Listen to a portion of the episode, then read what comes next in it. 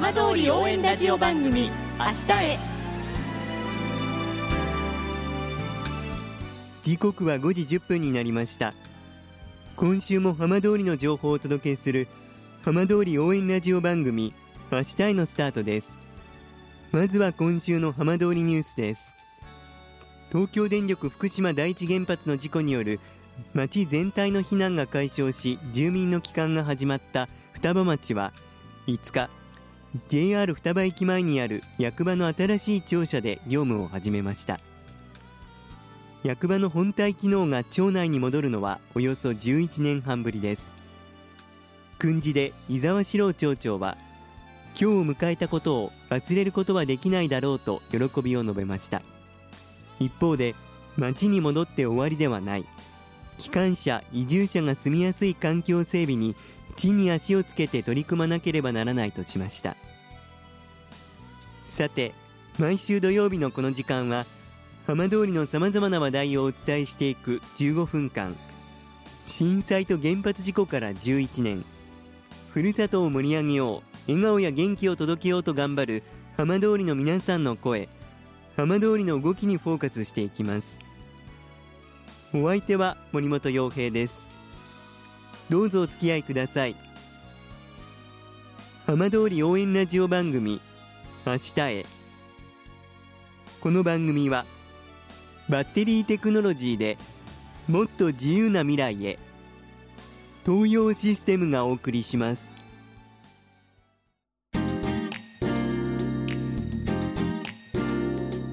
代わっては浜通りの話題やこれから行われるイベントなどを紹介する浜通りピックアップです。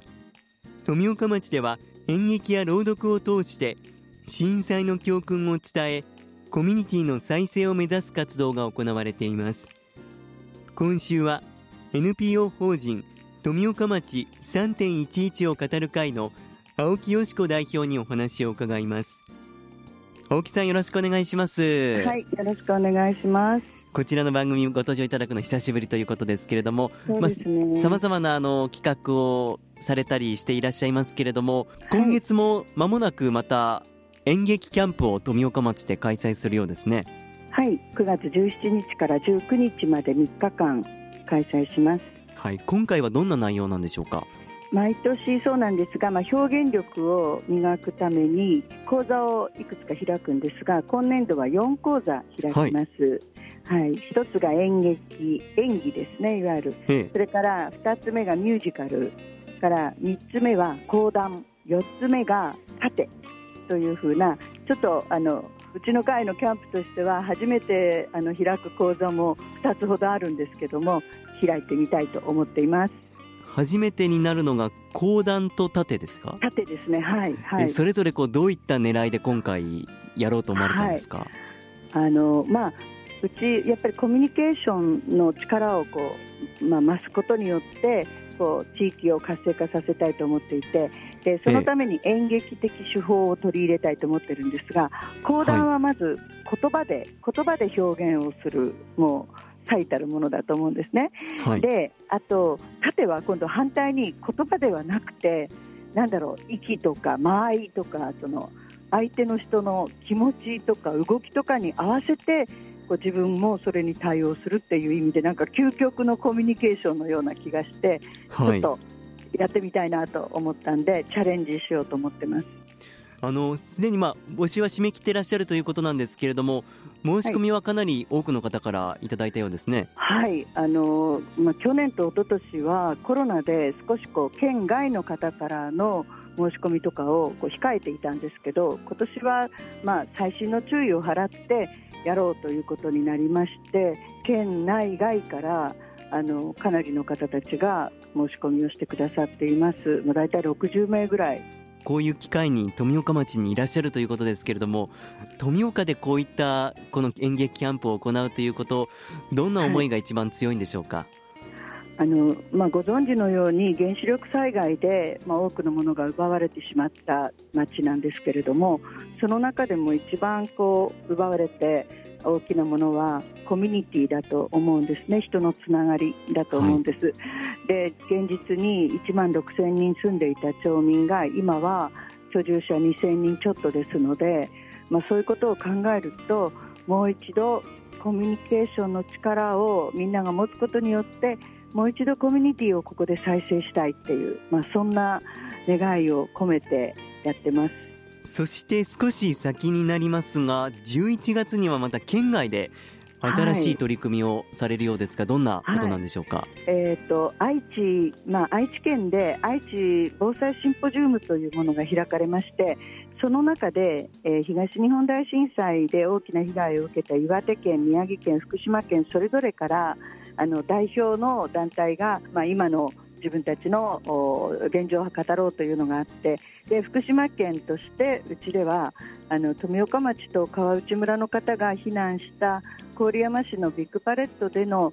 あの避難所での思いをつぶやきというのにこう残ってるんですね。皆さんがつぶやいたことをそのまんまこう書き留めてそれが一冊の本になってるんですけどその中からこう取り出した朗読劇をあの、まあ、去年もやってきたんですが今回はそれにあの音声だけではなくて手話表現をつけてやるということを新しい試みとしてやろうと思ってます。どうして手話を加えようと思われたんですか、えーまあ、聴覚障害の方たちいらっしゃるわけですね。その聴覚障害の方たちにとっては音声だけの表現だと全くこう伝わらないものになってしまう。だけど災害を受けるものっていうのは聴覚に障害があってもなくても、同じように災害が来るわけであの日の災害も、はい、福島県にたくさんいる聴覚障害の方たちも私たちと同じように受けたわけですね、その被害を。だけど、はい、その時にこういろんな情報がちゃんとその方たちに伝わったかっていうとものすごく伝わってない部分がたくさんあるんです。うん、でやはり今回はその手話表現をつけることによって障害のあるなしにかかわらずやっぱりあの同じようにみんなこの災害に向けての思いとかそれを語ろう分かろう分かり合おうっていう、まあ、そんな思いを込めたあの手話表現なんですが。はい。手話表現というふうにおっしゃってますけど、まあ、ただその手話で伝えるだけではなくて、工夫もされてるんですか、そうなんですよ。そのいわゆる手話っていうとどうしても皆さん通訳ってこう言ってしまうんですが、まあ、手話通訳っていうのはその聞こえる方の音声言語をあの手話に直して聞こえない方が分かるように情報を提供するってことになるんですけど、はい、手話表現は単なる情報提供じゃなくて思いを表現することなので全く音声と同じ土俵に立って、はい、通訳ではなくてちゃんとその思いを手話で表現するっていうその違いがあるんで、まあ、ちょっと見ていただかないと、多分きっと、え通訳とどう違うのってこう思うと思うんですけどもあの通訳と表現が違うということもこれから皆さんに知っていただけると嬉しいなというふうに思ってますやはりこの震災の教訓を伝えていくという部分では健常者の方だけに伝わればいいなんてことはないですからね。そうなんですよね。忘れられがちなんですけどねでもね。でそういう中で今回のこの手話表現でのこのまあ朗読劇っていうのはまあ画期的な取り組みにはなりそうですね。だと思います。あの愛知の方でもこんな初めてって言われてますので。なんかちょっとそうなってくるとこうプレッシャーもたくさんあるんですけども、ええ、でもあの聞こえない方も一緒に今回舞台に立ちますのであの一緒に表現について考えていければなと思ってます。えこちらの愛知でのシンポジウムはいつになりますか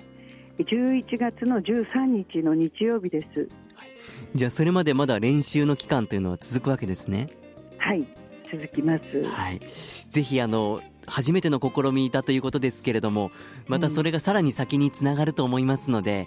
うん、あの、はい、見守っていきたいと思います。ありがとうございます。よろしくお願いいたします。青木さんどうもありがとうございました、はい、どうもありがとうございました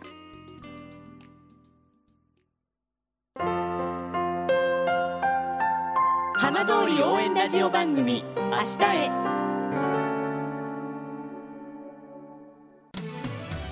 浜通りの情報たっぷりでお送りしてきました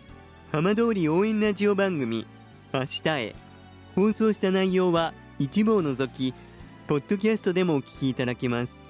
ラジオ福島のホームページからぜひチェックしてみてください。この番組はバッテリーテクノロジーでもっと自由な未来へ